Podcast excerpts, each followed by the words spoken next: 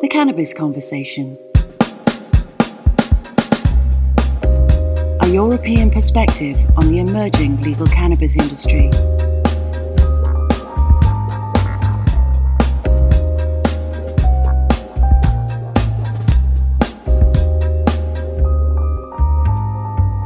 Welcome to the Cannabis Conversation with the Anush Desai, where we explore the new legal cannabis industry by speaking to the professionals that are helping to shape it. On today's show, I have Dr. Markus Roggen. Markus is the founder of Complex Biotech Discovery Ventures and is also a research associate at the University of British Columbia in Vancouver. Welcome, Markus. How are you doing today? Thank you for having me. I'm doing fine. Thank you. Good, good, good. Pleasure to have you on. Cool. So we're actually going to talk about the chemistry of cannabis on today's show, and we'll come on to that in a bit. But let's start with a bit about you, a bit about your background. How and why did you start studying cannabis? Sure. So, as you will undoubtedly figure out very quickly, I'm German. Tried to hide my accent, didn't help. Everyone made fun of me when I studied in England. So I, I went to England to study chemistry at Imperial College. I actually just listened to uh, another Imperial College professor who was on your show. Uh, yeah. So that was nice to hear. Yeah, so there everyone made fun of my German accent. I tried really hard to get rid of it, didn't help. So then I went to Switzerland to do my PhD in organic chemistry with an American professor. And then I moved on to California Scripps Research Institute to do my postdoc. And then all my English friends made fun of me that I finally developed a US accent in addition to my German, so it never got with the British. There I met my wife in San Diego, unrelated to my story of cannabis. But when I was doing my postdoc in California, I learned something, I discovered something I hadn't realized beforehand. As a chemist, I always thought you either become a professor or you work for a large pharma company. And the third option was startups, uh, biotech startups. And San Diego is a hub for that. And then in addition to that, I was in California uh, the year that cannabis became recreational legal in Colorado. And there was a new buzz and move to elevate the California industry. And then serendipitously, I was re- asked to join a company to set up their testing laboratory for cannabis. Not having any background in drugs or cannabis, like I had no idea how it smelled. I thought you smoked the leaves. I thought it makes sense. It's on the t-shirts and uh, in tobacco you smoke leaves. Okay, I was wrong. So I had to learn a lot. But it was the opportunity to be in this biotech startup scene, stay in California with my wife, girlfriend at the time, now wife, and also to join the the new growing cannabis industry uh, where there was a lot of potential and a lot to research and that will be the theme throughout this conversation when you join another field you sit on the shoulders of giants and there's a lot of already done and there's very little you can still develop now in cannabis i again sit on the shoulders of giants Professor Mechoulam, who you had on your show recently, but there are fewer of them, and there's still a lot to discover. And uh, so I thought that was an amazing opportunity to work in the mm. field. Yeah, that's brilliant. I mean, the science shows are some of my favorites because when I speak to scientists, I, I can hear the excitement in their voices about just how much there is to discover. So it's great that you described that. Sure. Cool. So maybe you could tell us a bit about what you're studying at the moment at the university, and then maybe also tell us about CBDV as well and, and how that kind of came about? Sure. I have to actually just continue the timeline to, to get to the point uh, where we are now to, to, to put this into frame. So first I set up a testing laboratory for cannabis in California, was asked to develop methods. It's like, sure, FDA has methods. No, it doesn't. You have to develop your own methods. Validate your own methods. And then I it's okay, so how many cannabinoids are there? Over 100. Okay, how many standards can I buy? Five. So how do I develop? Only people care about THC and CBD. So already realizing there's a big lag of what can be done, what is known, and what probably has to be discovered thereafter. Because at the time it was 100 cannabinoids, now it's like over 150. So like we're constantly progressing.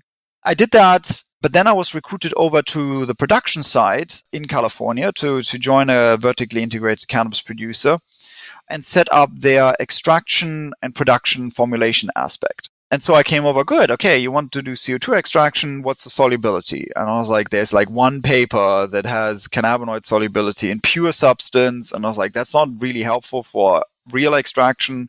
So all the chemical engineering and process chemical values are not known. So I was like, okay, I have an ex- I know how to optimize systems. So I did that and presented on that research. And then I realized I had way more fun doing the fundamental research and developing methods than actually work with my team day in, day out to make sure it happens the same way. Right? There's the process development and then there's process control. And I'm I'm not so excited about process control. I'm more excited about the fundamental development. So again, I did that for some time. We set up all the methods. We got everything going. It was great. It was fun. But then it became this like repetitive part. And I realized I've now done it for one company and I hit that company's maximum of, of development interest. I can do more and the cannabis industry needs way more work. So my foundation idea or assumption was that the cannabis industry is this new modern industry, and we can talk about this a bit more, that is basically still stuck in the 1800s and maybe some benchtop chemistry or some bro science from a university dorm uh, that they try to scale up but never thought about modern pro, uh, chemical processes, modern chemical reactions, and general scientific uh, development in the last 50 years. And even if cannabis companies think they are great and the world leaders, they are still tiny companies compared to other industries one example is Taco Bell makes more money than the legal cannabis industry in the US. So, and then world revenue of legal cannabis was 25 billion last year or so, which was exactly the same mm. money that YouTube made in advertisements. So, cannabis is not large. And, and therefore I thought cannabis companies individually can't afford a real research facility like Bayer or GSK have. Mm. But if you would set up one central hub for research that can service all companies or multiple companies, uh, that would be an opportunity. Yeah, in self serving, I just wanted to be a researcher that plays around in the lab. um, but I couldn't do that in California because I can't work with the university as it's still federally illegal. So I had to move to Canada because there it is federally legal and producers exist. So I could go back to Germany where cannabis is legal, but there are no producers. So what do I do? So I went to Canada. Now I live in uh, Vancouver near Whistler, and I might have a ski instructor license. But the the focus was the research. So I moved to Canada, set up this laboratory, and have a position at the university. So at the university, we do fundamental and general cannabis research. We're doing some related compound syntheses. So how can you optimize the cannabis molecules, so cannabinoids, somewhat synthetically altered, that they have a more controlled effect. We're working on that. Then we also do computational chemistry to understand chemical reactions that occur in cannabis processing. We just published a paper on the decarboxylation of uh, cannabinoids. Always people talk about activating cannabis by decarboxylating. It's not really activating, you're just changing the molecule. Because THC hmm. acid might be psychoactive, but it's not intoxicating. THC, the decarboxylated neutral form, is intoxicating. So that's the one you want. And we realized from our experiments that THC acid decarboxylates faster than CBD acid. And so this paper is focused why is that the case? And that is a nice academic question, but there's also an important industrial aspect to it because the hemp industry right now can't translate all the cannabis processes because in hemp, CBD acid takes longer to decarboxylate. And so, how do you speed it up or how do you control for it? So, there is an industrial use to it. And so, the, the company I set up, Complex Biotech Discovery Ventures, or for short, CBDV, is this translational hub. We do fundamental research for a cannabis industry. Uh, we help them with their processes, but we also translate the research we pull out of the university and make them useful for the industry. And then in the third aspect, we help cannabis curious companies that are not yet in the field help with their processes and problems. Wow, that sounds like a big remit and very exciting as well. How are you finding that last element? Because there must be a lot of education that's needed.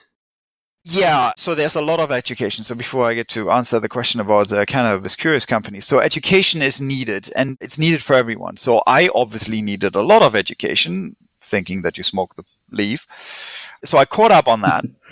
the cannabis industry players itself uh, themselves need a lot of education too it's getting better, but when I started 2014, still to like last two years, there's a lot of misunderstanding.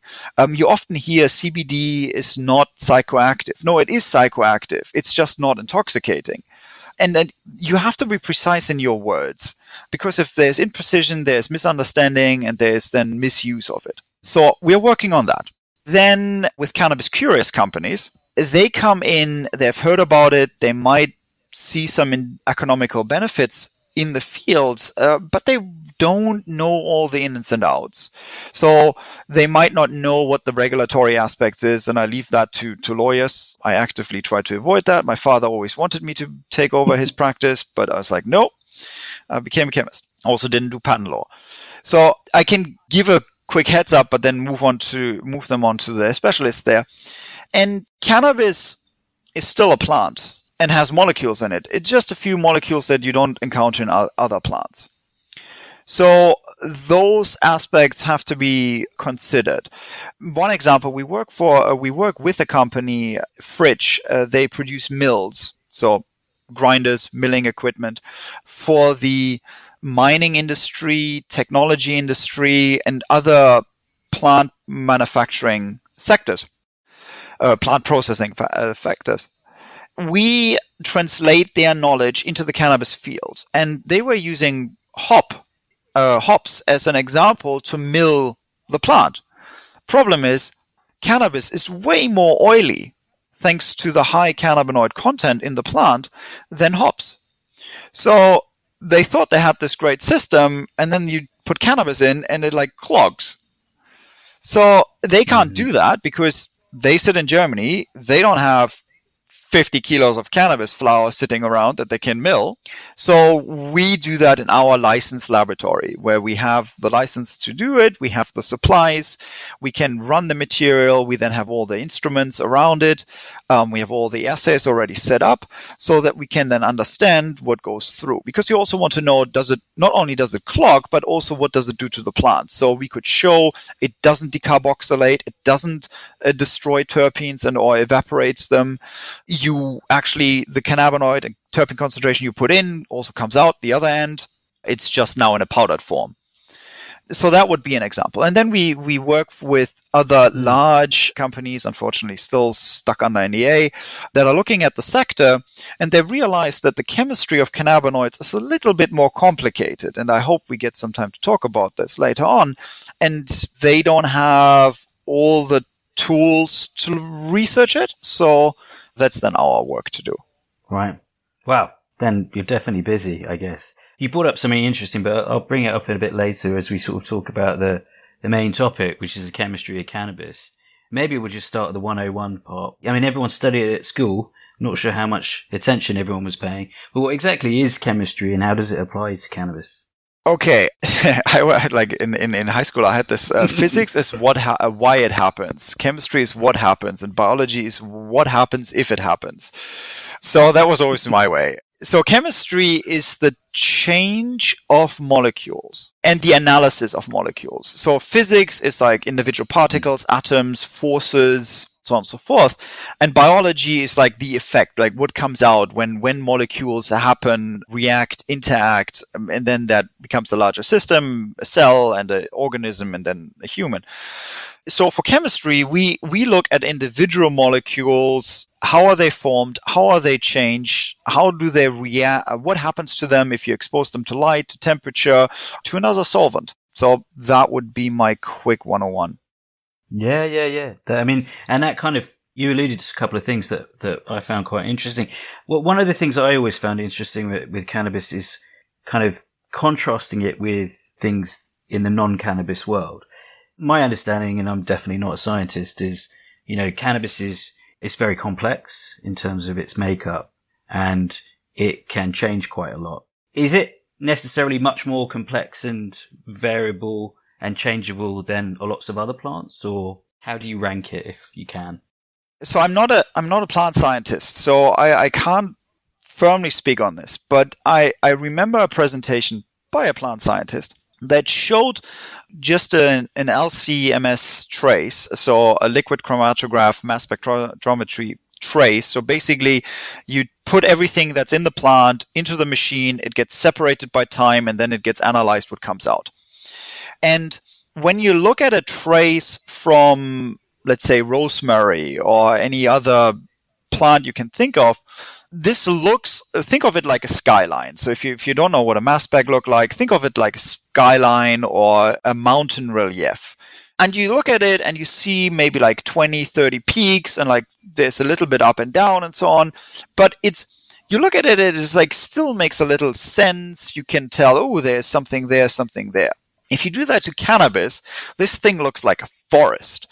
There are hundreds of peaks and it gets really complicated and convoluted. And so this, this juxtaposition between a normal crop that has been commercially bred and optimized towards a singular goal is relatively benign or boring in its spectrum.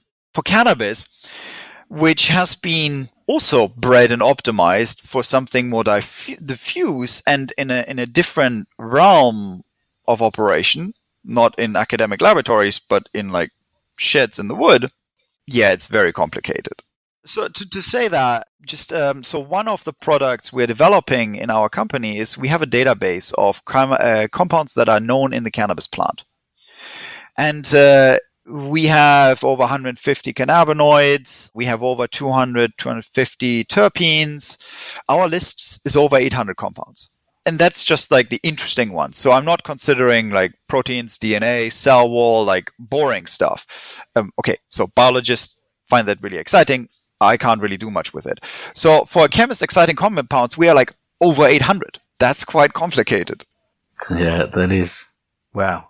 I can imagine. So, yeah, I mean, you talked about extraction a few times in terms of the work that you do.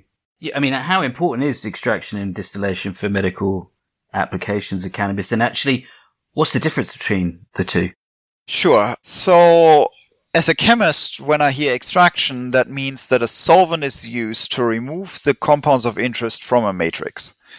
So, as an example, you have the cannabis plant, you put alcohol on it, alcohol will pull out THC and leave behind the cell wall in a simplified version. So that means if you do keefing where you where you break the trichomes off and pull them through a sieve, or you use rosin press where you have two hot plates pressing hard on on the cannabis flower to press out the, the oils to the side, that's not an extraction. That's a mechanical separation, but it gets lumped into extraction. So that ticks me off. Again, precision. Right? We mentioned that earlier. So, okay, going now back yeah, yeah, to yeah. extraction. Different solvents will have different effects on different molecules. So, for example, water as your common solvent to make your coffee, your tea, to dissolve sugar, make all the, the soft drinks, uh, or beer, right? Water is the main solvent. But cannabinoids, THC, CBD, and so on, do not dissolve in water. So we can't use water extraction. So we have to use another solvent. And then there's a, the host of solvents. You can use alcohols, you can use hydrocarbons like butane or heptane, or you can use compressed CO2 that becomes a liquid or a supercritical fluid. And all these different solvents have different extraction properties on the, the plethora of different molecules you have. And so depending on which molecules you want to get out of the plant and concentrate for your product, you can choose the right solvent.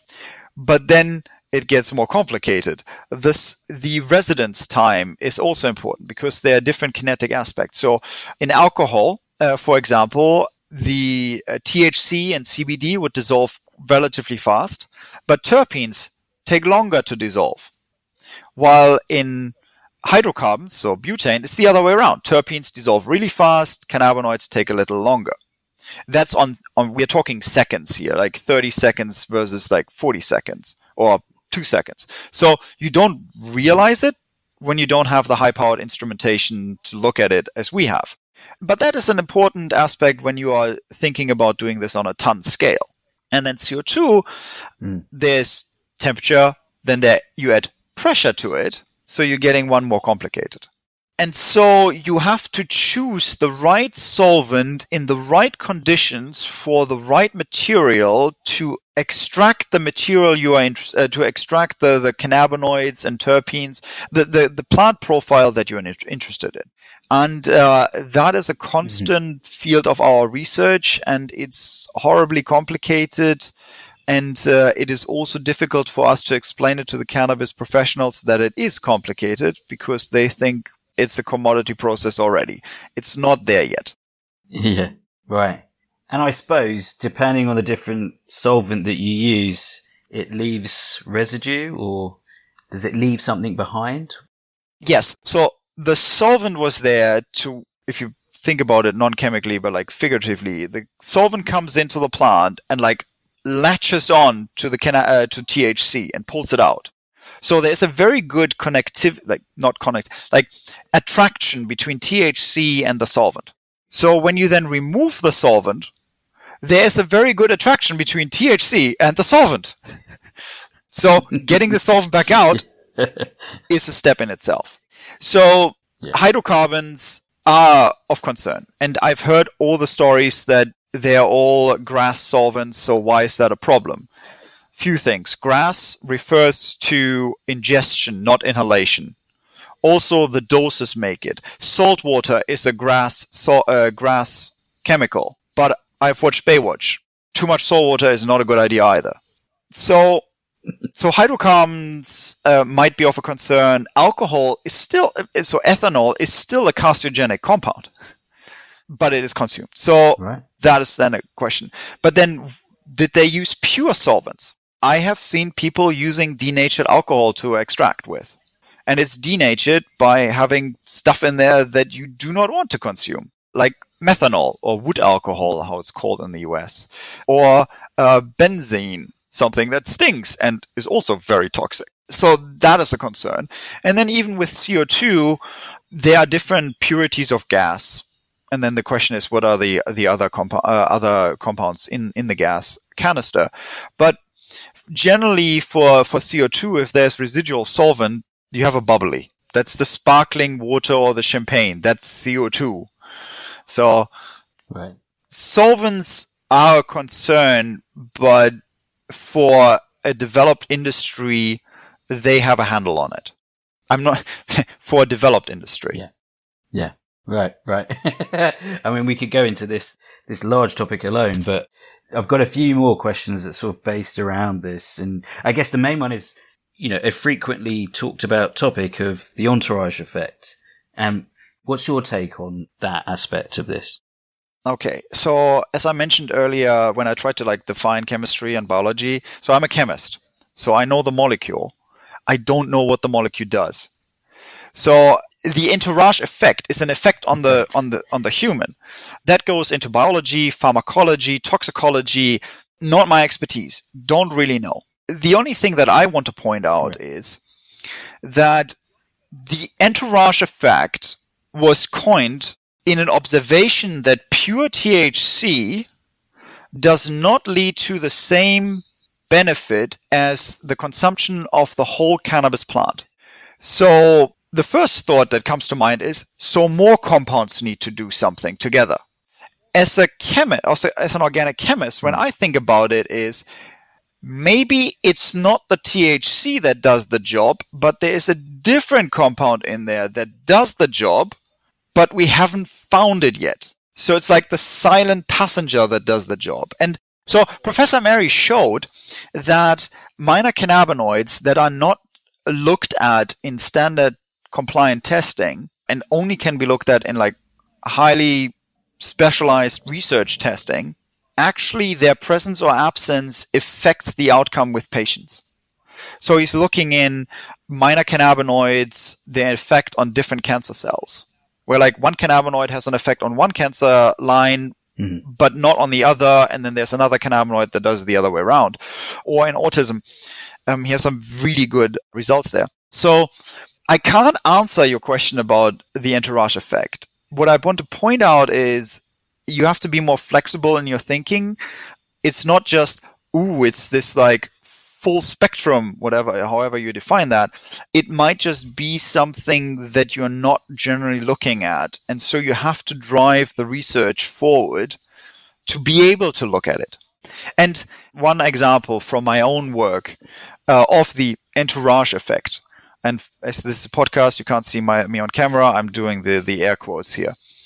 So when I worked in California in the fully vertically integrated uh, cannabis company, I was on the production floor and they also had a dispensary where they sold the products. And we had a client or a patient in the mid 30s, a male epileptic, and was requesting help. And it's like, I'm not a doctor. Like, don't ask me. but eventually they came with like, okay, we want uh, a CBD THC mixture as a tincture. Three to one, CBD to THC. So three parts CBD, one part THC in a carrier oil, so MCT. And the person, uh, they bought it and it worked. It stopped the seizures. It went from like nine seizures a day to no seizures for eight weeks. Great. So now the tincture runs out. They come back they buy the same tincture, three to one, and it doesn't help. The t- seizures are back. I was like, why the hell? So everyone's like, oh, what's going on? Only the production floor, so me and my, my formulation chemist, knew that bec- we had to change uh, the THC fraction. We ran out of one cultivar. It was a diamond OG. Uh, and we had to move on to sour diesel or something. And we can talk about strain names too. Also, weird aspect. So we, we changed the THC fraction. We didn't change the CBD fraction, right? We had CBD mm. powder. We put THC oil in there, mixed it three to one for the two cannabinoids. We even did research. Te- we did compliant testing on those. And there was the same amount of THC. There was the same amount of CBD. There was about the same amount of THC acid in there, which was like neglectable. There was no CBD acid, CBC, CBG, all of them identical or near identical values. So there was in one there was CBG acid present and in the other one it was absent. But I'm also aware that there are 100 other cannabinoids in that extract because I'm doing a full plant extract of THC that wasn't distilled and we have a different outcome. So I know I have a different outcome, but I can't see why. So there's your entourage effect. Mm. However you want to define it. Yes. Yeah, very interesting take. And yeah, Professor Meiri was. I've seen him talk a few times as well as being on the show, and everyone seems to t- focus on the CBD THC ratio. And he was sort of showing that you know you could have an identical ratio and it will have different effects because of the other things that we can't kind of yeah. capture. And when you have 800 variables potentially, that's a lot of things to monitor, right? Yeah. So as you asked earlier, and uh, I mentioned a few of those terms, let's just quickly run through full spectrum, whole plant extract. Okay, full spectrum. Whatever you think it, uh, whatever you believe it want to, uh, or wanted to uh, mean, that's what it means. It has no scientific foundation. Also, how can something be full spectrum extract if an extract is a reduction or a concentration of something with a left out of something else from the plant, right? So, and therefore it can't be a whole plant extract either because you left something behind, right? Cell walls, chlorophyll, you, so it's not a whole plant anymore.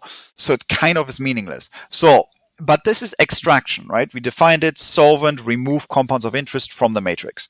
Distillation is the purification of a mixture to a single compound or narrow defined band of compounds by their boiling point. So THC and CBD have right. slightly different boiling points but they're so close together that it's nearly impo- uh, that's very difficult to actually distill them apart. Like you can't really separate them by distillation. But mm-hmm. terpenes mm-hmm. have a very different boiling point. So terpenes, uh, depending if it's monoterpene or sesquiterpene, have a boiling point in the range of 100 and 100 to 250 degrees Celsius. And I'm talking to a British person I can do Celsius. In the US, they don't have a clue what it means, but let them leave them to their freedom units. And then cannabinoids have a boiling point of 420, 450 degrees Celsius. And now people will say, but no, Mechoulam said the boiling point was 155. And he was right. The boiling point of THC is 155 degrees Celsius at high vacuum. So you have to consider that a boiling point changes when the at, uh, atmospheric pressure changes. So under reduced pressure or under vacuum, you have a lower boiling point. So you can use vacuum distillation to then purify THC from a sludge of other stuff, maybe some chlorophyll, some fats and waxes. And I don't like the term fats and waxes. They are actual molecules with some value in them. Different topic. So extraction, think of it as more like a rough production step where you remove your compounds of interest from the bulk. And then distillation is more in the refinement area. So in the same vein as chromatography or crystallization to purify your material. Fantastic. Great. Wow. There's so much more we could go into. I'm conscious of time. Maybe the last question then is, and it's probably going to be quite a big one, but what are the areas that you're most excited about? I mean, there's so much more to learn, but if you're going to pick one, What's the bit that's really interesting? What's the bit that you really look forward to getting the answer to? Early on, I hinted cannabis is this modern industry, and you often hear cannabis is the first industry of the 21st century and so on, or the first industry after the tech revolution. Then you should do tech because right now they handle it more like the industrial revolution and not like the tech revolution. Data is not mined and is not utilized in the cannabis industry there's some work, and we heard from the professor from Imperial College, that they're now data mining patients' outcome to do an observational study. But the same thing should or could be done in cannabis production. Mm-hmm. So we are actually working on AI that understands cannabis extraction and then can optimize it on the run. You don't just go, I have five kilos of cannabis and that's my standard method. You say, I have five kilos of this particular cannabis cultivar um, with this water content and this cannabinoid content. And therefore, to get my precise vape oil, I have to tweak my parameters, and I'm looking at dozens of parameters in that way to be precise in my production. So that's what we work on, and that's really exciting uh, because it is a collaborative effort between chemists, data scientists, mm. a statistician, and engineers. So it's really cool project and really hard. And then the other part is the chemistry of cannabis. Right now, THC, CBD, and maybe CBG are the three buzzwords, the three cannabinoids everyone cares about. I already mentioned earlier there are more cannabinoids that might or could be of importance. But then THC is only the, the chemical product of a decarboxylation from the natural occurring CBD uh, THC acid. And then there are other compounds, CBN, which is an oxidation. And then there are further chemical processes, isomerization, oxidation, photocyclic reactions, radical reactions, dimerization. There is so much going on in your cannabis product that people are currently not aware of and often don't look at or look for. That me as a chemist, there's a lot to do, and we have to do a lot of education because it's quite complicated and it needs more understanding to deliver a good product to the client. Yeah, wow. That's huge. I don't really know where to start with all that stuff. There's uh, uh, lots to look forward to, I guess. It is exciting, but it is also frustrating, and maybe I can use that as like closing remarks. Uh, the cannabis industry was all excited two years back, and everyone poured lots of money in uh, to have the largest uh, in-house indoor grow or like the largest production capacity and now they realized it's actually a little harder and people then lose their motivation and like are frustrated and don't want to actually put the money into the fundamentals. Like they all want to get rich but they don't want to do the work. And i want to do the work mm-hmm. but i can't do it out of thin air. We need willing partners to actually put a little money into the fundamental work. They're like why should i pay you X amount of money now because mm. I'm selling something. And we're like, yeah, but you're wasting, and I'm that's a real example. You're wasting a hundred thousand dollars every day that you throw away because you don't understand your winterization step. Give me a little money to optimize that, and then you will save ninety-five thousand dollars every day to your current method and it is frustrating for me to see the unwillingness of cannabis players to look beyond the short term returns. If we want to make an industry that lasts, we need to do the hard things too. Like Tesla is a cool car, and sorry if I reference that, but Tesla is an awesome car. But someone invented the process of a car hundred over hundred years ago it's not like they came out of thin air. Mm. And the same goes for pharmacy, for for your current beers Yeah. uh, that you drink. There were monks 500 years ago who put some effort in, and you need to, or the cannabis industry need to put a bit more work into their fundamentals. Everyone's searching for patient capital, aren't they? And perhaps the traditional funders of this sort of long-term approach are pharmaceutical companies. Yes, or investors that have played in that space and not in the cannabis space where you go public in a few months and then you are valued at 150 times your annual revenue. Yeah, it's harder, but we are at the stage now. but I'm I'm hopeful that after the dot com bubble in 2000, 2001, people didn't switch off the internet and left it. But the good companies came out afterwards. So we hope. Yeah, let's hope. Let's hope. I mean, that's a whole show in its own right. Yeah, I hope the future is a bit more longer term and, and people take that perspective in how they approach this. So thank you, Markus. This has been really, really enjoyable and there was so much more we could talk about, but thank you for joining me and uh, I'd love to have you back on at some point as well. Yeah, thank you very much for having me and I'm happy to come back anytime.